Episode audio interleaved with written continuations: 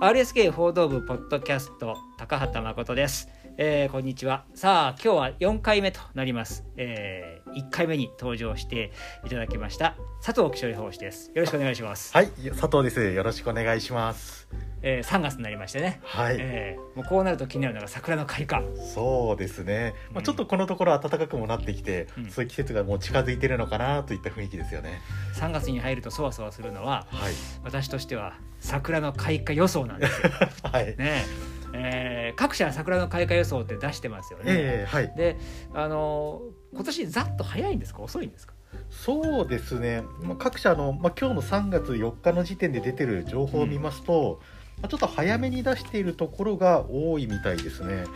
例年よりも早くなる。そうですね。えっ、と平年があれ平年は大体3月のはい、ね、もう末ぐらいですよね岡山香川でいうとね、はい、でそれで言いますと民間会社で、まあ、ちょっと会社によってはえ。多少ずれもあるんですけども、うんえーこれ名前出しちゃっていいですかね？いいですよ。どうぞどうぞ。いいですよ。ウェザーニュースさんが一番最速で出していまして岡山で3月26高松3月25と出していますね、はい。でこれは平年と比べますとそうですね。平年が岡山3月28日のはい。高松3月27ですからまあ平年並みの範囲ですけどちょっと気持ち早いのかなといったところですかね。なるほどね。はい、で、えー、他気象協会さんとかウ協ェザーマップさんとかはね、はい、で協会さんが一番遅いと予想していてえで岡山3月31えー高松3月27としてますのでーえ。これですと、まあ、平年並みが岡山はちょっと平年よりはちょっと遅めだなという予想ですー。ね。ちょっと割れてますね。そうですね。ウェザーマップウェザーマップは、えー、と岡山3月27高松3月26というふうに出してまして、まあ、ちょっとその中間ぐらいと。ね。経験上ねはい、ここ何年かずっと見てて、ええ。一番よく当たってるなと思うのが僕はウェザーマップだと思うんだけど。あ本当ですか、はい、どどう思います？いや僕はあまりええ。その比べてない？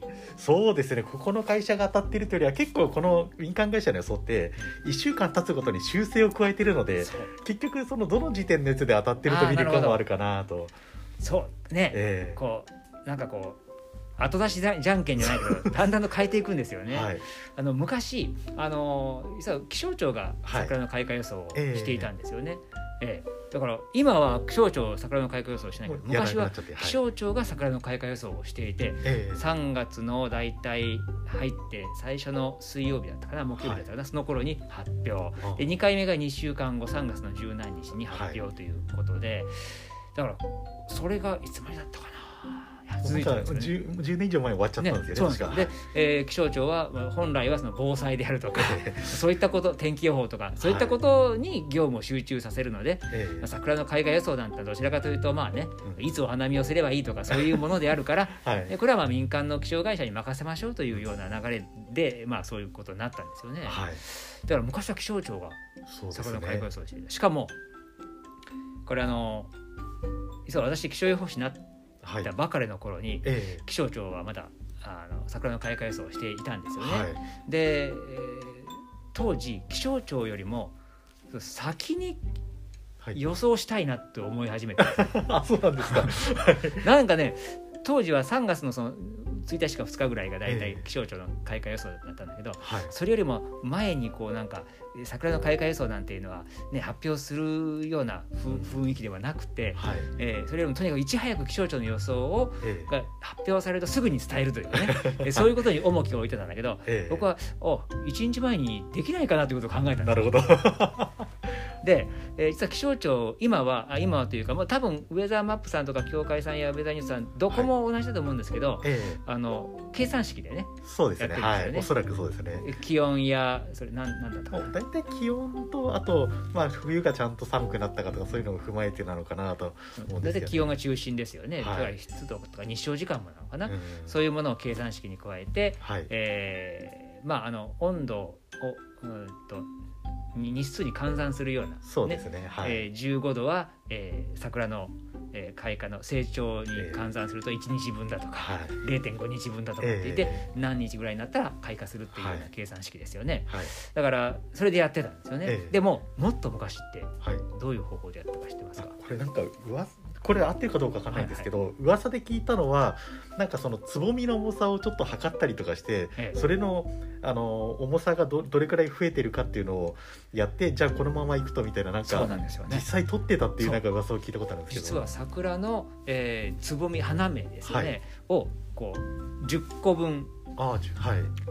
測って、え摘み取ってね、はい。でこの今重さだから、えーどのぐらい成長していると、うん。じゃああと何日で開花しますよと。い。うような、えー予想をしてたんです。よ、ええ。でこう予想グラフがあってね、はい、はいえーこれ今多分、えー、3グラムぐらいだから、ええ。あと15日で咲くだろうとかですね、はい。そういうことをやってた。ええ。それがまああのいろいろなあの気象台によってこうやり方が、はい。まあ、流派みたいなものがあって。あそうなんですか。岡山地方気象台私が知る限りはそういう10個分の重さを測って、で岡山の場合の、まあ、計算式というかグラフがあって、えええー岡山では何日時点何グラムだったら、まあ、あと何日ぐらいだろうとはい。またこれ多分他の場所によっては違っててそういう方法がうちの気象台が一番正しいだとかいうことを競い合ってです 研究をしてたんです。なるほど。それがだから私は気象予報士になるね、えー数年前。だから1996年から今の新しい、はい。まあ、要するにコンピューターでねええ気温とかをはいやって、ではあの予想するようになった、はい。1995年までは実際に重さを測ってやってたんですよ。ええあそうなんですか。でそれを聞いたんで、はい。じゃあその方法で、えね、昔ながらの気象台の方法で1日早く予想してやろうっていうこと。で、えややり方を自分でやって。でも気象庁の昔の方法だよというね、はい。ええ。でやってやったんですよ、ええ。はい、えどうだったんですかそれは。これはね、えーボロ負けでした。あ そうなんですか。あのその年私が初めて予想した年が、はい。えーか観測史上最速一番早く開花した年。はい。さすがにそういうあののはねええある程度こう予想するときにね、はい。重さ測ってもちょっと人間技ではないというか、ええ判断を超えるような、ね、速さで予想を、開花したんですよね。ええ。コンピューター結構当たったんですよ。あそうなんですか。だからなかなかね、はい。そういうあの当時は桜のね花芽を桜の木を見ずに予想してるんだっていうのがえ結構イチャモンつけるような感じで 言ったんだけど、えはい、まあやっぱりコンピューター様には もう今や負けるなというね。ええ。はい。そんな感じですよね。ええ。佐藤さんで実際はい予想。はい。いろんな予想がありますよね。他にもそのコンピューターもあったりええありますけど、どうどうですか？と僕はあの、まあ、結構これもあの言われてる方法なんですけど累積気温って言って気温がどんどんどんどんあの最高気温を足していくと大体何度ぐらいに達した頃には桜が咲くよって話が結構、まあ、有名な説があるのでちょっとそれをもとにあの今年のあの先月の2月1日に、はい。まあ、ちょっとざっくりあの計算式を立てはいはい。てやってみたんですえね。でそれで作ったら、えー気温というのは最高気温最低気温平均最高気温ですね。あで最高気温ではい。まあ、当然未来の最高気温がこれ予想でしかないので、はい。まあ、長期予報を見て、まあ、平年よりちょっと高めかなとか平年通りかなっていうふうに積み上げていったらこの日になるんじゃないかっていうのを2月1日に作ってほう。で岡山3月26で高松3月25っていうふうなのをちょっと出してえみちゃん天気でも発表してみたんですけどおう。それがですねあの偶然他の会社と同じぐらいになりまして、どこだったんですか？えっと今ウェザーニュースさんとぴったり一緒になってて。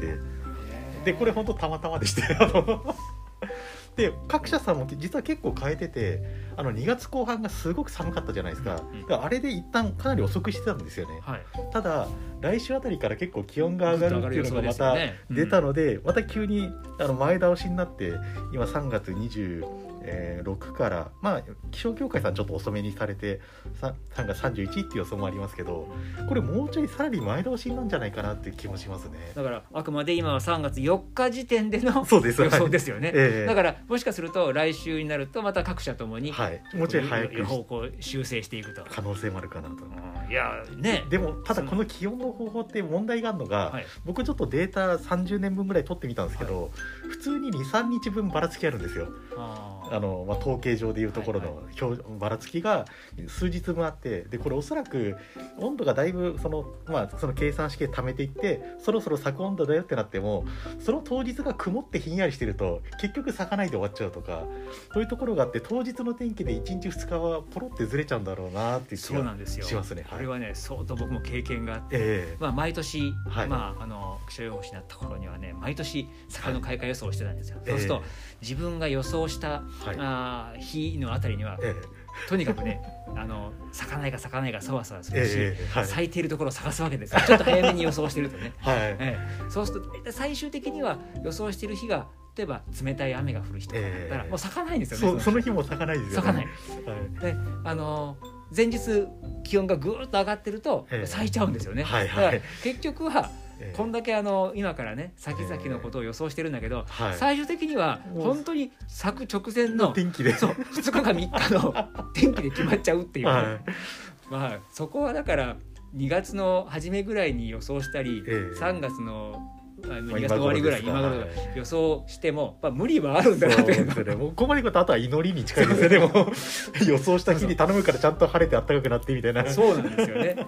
だから最終的には本当にいつ咲くかっていうのは本当に直前のええもうまあ1週間あるいはもう本当に23日っていう部分が大きく影響しているのかなという気は。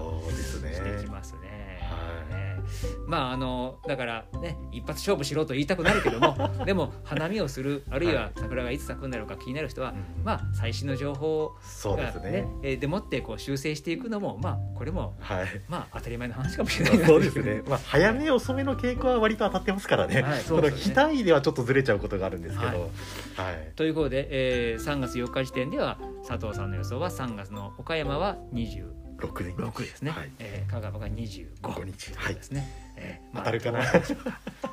どこの気象会社が当たるかってね、えー、ちょっと楽しみでもありますね。はい、はい、ありがとうございましたありがとうございました。